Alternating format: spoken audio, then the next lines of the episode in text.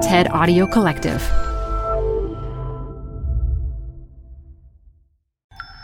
You're listening to a special archive presentation of TED Talks Daily. This talk features surgeon, writer, and public health innovator Atul Gawande, recorded live at TED 2017. Canva presents stories to keep you up at night. It was an ordinary workday until The Singapore presentation is at 3 a.m. the office was shocked. But that's when we sleep. Maya made it less scary with Canva. I'll just record my presentation so Singapore can watch it anytime. Record and present anytime with Canva presentations at canva.com. Designed for work. This episode is brought to you by US Bank. If you're like me, you've always got some projects started that you haven't finished just yet. Guilty. With any project, it always helps to have the right tools. That counts for managing money, too. The cool thing is the US Bank Visa Platinum Card is the perfect tool if you have big ticket purchases coming up or even if you just need to take care of some debts. With a low intro APR for 18 billing cycles, make sure you have the right tool to help you manage your money. Check out what you can get accomplished today and apply at usbank.com slash platinum. Limited time offer. The creditor and issuer of this card is US Bank National Association pursuant to a license from Visa USA Inc. Some restrictions may apply. I don't come to you today as an expert. I come to you as someone who has been really interested in how I get better at what I do and how we all do. I think it's not just how good you are now, I think it's how good you're gonna be that really matters. I was visiting this birth center in the north of India. I was watching the birth attendants, and I realized I was witnessing in them, in extreme form, this very struggle, which is how people improve in the face of complexity or don't. The women here are delivering in a region where the typical birth center has a 1 in 20 death rate for the babies, and the moms are dying at a rate 10 times higher than they do elsewhere.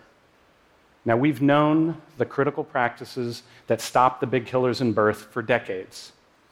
And the thing about it is that even in this place, in this place especially, the simplest things are not simple. We know, for example, you should wash hands and put on clean gloves. But here, the tap is in another room, and they don't have clean gloves. To reuse their gloves, they wash them in this basin of dilute bleach. There's still blood on the gloves from the last delivery. 10% of babies are born with difficulty breathing everywhere. We know what to do. You dry the baby with a clean cloth to stimulate them to breathe. If they don't start to breathe, you give them, you suction out their airways, and if that doesn't work, you give them uh, breaths with uh, the baby mask. But these are skills that they've learned mostly from textbooks, and that baby mask is broken. In this one disturbing image for me is, is a picture that brings home just how dire the situation is. This is a baby 10 minutes after birth, and he's alive, but only just. No clean cloth, has not been dried, not warming skin to skin, an unsterile clamp across the cord. He's a, an infection waiting to happen, and he's losing his temperature by the minute. Successful child delivery requires a successful team of people. A whole team has to be skilled and coordinated. The nurses who do the deliveries in a place like this, the doctor who backs them up, the supply clerk who's responsible for 22 critical drugs and supplies being in stock and at the bedside, the medical officer in charge responsible for the quality of the whole facility. The thing is, is they, they are all experienced professionals. I didn't meet anybody who hadn't been part of thousands of deliveries. But against the complexities that they face, they seem to be at their limits. They were not getting better anymore. It's how good you're gonna be that really matters. It presses on a fundamental question How do professionals get better at what they do? How do they get great? And there are two views about this. One is the traditional pedagogical view that is, that you go to school, you study, you practice, you learn, you graduate, and then you go out into the world and you make your way on your own. A professional is someone who is capable of managing their own improvement. That is the approach that virtually all professionals have learned by. That's how doctors learn, that's how uh, lawyers do, scientists, um, musicians. And the thing is, it works. Consider, for example, the legendary Juilliard violin instructor Dorothy DeLay. She trained an amazing roster of violin virtuosos Midori, Sarah Chang, Itzhak Perlman. Each of them came to her as young talents, and they worked with her over years. What she worked on most, she said, was inculcating in them habits of thinking and of learning so that they could make their way in the world without her when they were done. Now, the contrasting view comes out of sports. And they say, You are never done. Everybody needs a coach. Everyone, the greatest in the world, needs a coach. So I tried to think about this as a surgeon. Pay someone to come into my operating room, observe me, and critique me. it seems absurd. Expertise means not needing to be coached. So then, which view is right? I learned that coaching came into sports as a very American idea. In 1875, Harvard and Yale played one of the very first American rules football games. Yale hired a head coach. Harvard did not. The results? Over the next three decades, Harvard won just four times. Harvard hired a coach. and it became the way that sports works. But is it necessary then? Does it transfer into other fields? I decided to ask, of all people, Itzhak Perlman. He had trained the Dorothy DeLay way and became arguably the greatest violinist of his generation. One of the beautiful things about getting to write for The New Yorker is I call people up and they return my phone calls. and Perlman returned my phone call. So we ended up having an almost two hour conversation about how he got to where he got in his career. And I asked him, I said, why don't violinists have coaches? And he said, I don't know, but I always had a coach. You always had a coach? Oh, yeah. My wife, Toby, they had graduated together from Juilliard, and she had given up her job as a concert violinist to be his coach, sitting in the audience, observing him, and giving him feedback. Itzhak, in that middle section, you know, you sounded a little bit mechanical. What can you do differently next time? It was crucial to everything he became, he said. Turns out there are numerous problems in making it on your own you don't recognize the issues that are standing in your way, or if you do, you don't necessarily know how to fix them. And the result is that somewhere along the way, you stop improving. And I thought about that, and I realized that was exactly what had happened to me as a surgeon. I'd entered practice in 2003, and for the first several years, it was just this steady upward uh, improvement in my learning curve. I, I, I watched my complication rates drop from one year to the next. And after about five years, they leveled out. And a few more years after that, I realized I wasn't getting any better anymore. And I thought, is this as good as I'm going to get? So I thought a little more and I said, okay, I'll try a coach. So I asked a former professor of mine who had retired, um, his name is Bob Osteen, and he agreed to come to my operating room and observe me. The case, I remember that first case, it went beautifully. I didn't think there would be anything much he'd have to say when we were done. Instead, he had a whole page of dense with notes. Just small things, he said, but it's the small things that matter. Did you notice that the light had swung out of the wound during the case? You spent about half an hour just operating off the light from reflected surfaces. Another thing I noticed you said, your elbow goes up in the air every once in a while. That means you're not in full control. A surgeon's elbows should be down at their sides, resting comfortably. So that means if you feel your elbow going in the air, you should get a different instrument or just move your feet. It was a whole nother level of awareness. And I had to think, you know, there was something fundamentally profound about this. He was describing what great coaches do. And what they do is they are your external eyes and ears, providing a more accurate picture of your reality. They're recognizing the fundamentals. They're breaking your actions down and then helping you build them back up again. After two months of coaching, I felt myself getting better again. And after a year, I saw my complications drop down even further. It was painful. I didn't like being observed. and at times I didn't want to have to work on things. I also felt there were periods where I would get worse before I got better.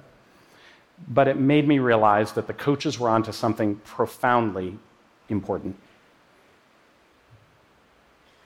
In my other work, I lead a health systems innovation center called Ariadne Labs, where we work on problems in the delivery of healthcare, including global childbirth. As part of it, we had worked with the World Health Organization to devise a safe childbirth checklist. It lays out the fundamentals, it breaks down the fundamentals, the critical actions that a team needs to go through when a woman comes in in labor, when she's ready to push, when the baby is out, and then when the mom and baby are ready to go home. And we knew that just handing out a checklist wasn't going to change very much. And even just teaching it in the classroom wasn't necessarily going to be enough to get people to make the changes that you needed to bring it alive. And I thought on my experience and, and, and said, what if we tried coaching? What if we tried coaching at a massive scale? We found some incredible partners, including the government of India, and we ran a trial there in 120 birth centers in Uttar Pradesh, in India's largest state. Half of the centers got, um, half the centers basically we just observed, but the other half got visits from coaches.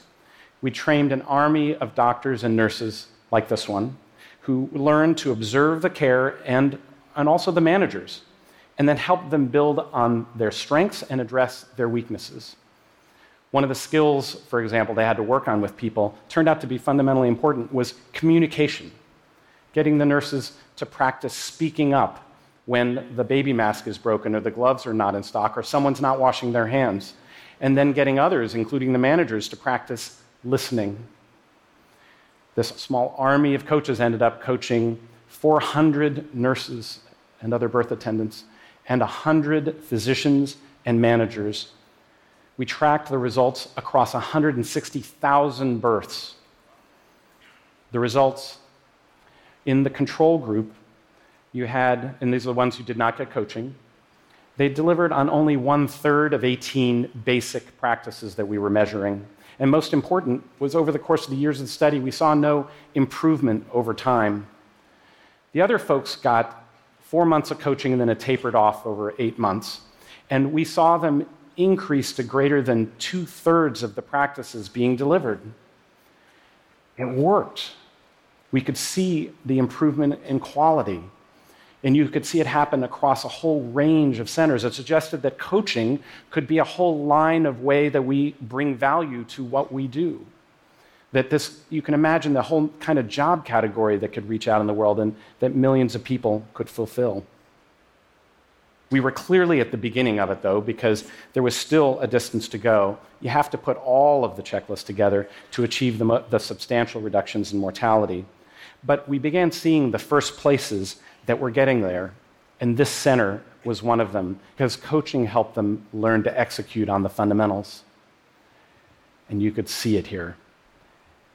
This is a 23 year old woman who had come in by ambulance in labor with her third child. She um, broke her water, Her water broke in the, uh, in the triage area, so they brought her directly to the labor and delivery room, and then they ran through their checks. Within four minutes, they had taken the blood pressure, measured her pulse, and also measured the heart rate of the baby. That meant that the blood pressure cuff and the fetal Doppler monitor, they were all there, and the nurse how to, knew how to use it. The team was skilled and coordinated. The mom was doing great. The baby's heart was 143, which is normal. Eight minutes later, the intensity of the contra- contractions picked up. So she, the nurse washed her hands, put on clean gloves, examined her, and found that the, her cervix was fully dilated. The baby was ready to come. She then went straight over to do her next set of checks. All of the equipment, she worked her way through and made sure she had everything she needed at the bedside. The baby mask was there, the sterile towel, the sterile equipment that you needed. And then three minutes later, one push, and that baby was out. I was watching this delivery, and suddenly I realized that the mood in that room had changed. The nurse was looking at the community health worker who'd come in with the woman because that baby did not seem to be alive. She was blue and floppy and not breathing. She would be one of that 1 in 20. But the nurse kept going with her checkpoints. She dried that baby with a clean towel. And after a minute, when that didn't stimulate that baby, she ran to get the uh, baby mask, and the other one went to get the suction. She didn't have a mechanical suction because you couldn't count on electricity, so she used a mouth suction. And within 20 seconds, she was clearing out that, that little girl's airways. And she got back a green, thick liquid, and within a minute of being able to do that and suctioning out over and over, that baby started to breathe.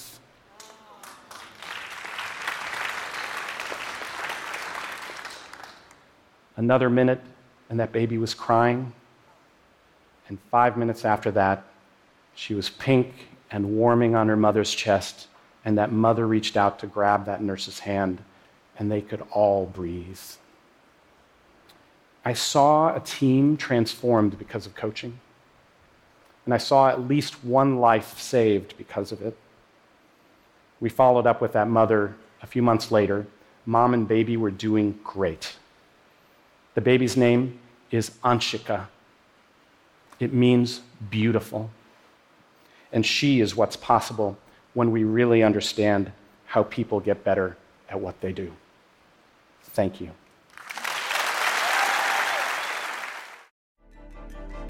For more TED Talks, go to TED.com. The best place to see stars is at home with Prime Video. Get everything included with Prime, like Mr. and Mrs. Smith, starring Donald Glover and Maya Erskine. Rent or buy hits like Mean Girls, starring Renee Rapp. Or add on channels like Max for the HBO original Curb Your Enthusiasm with Larry David.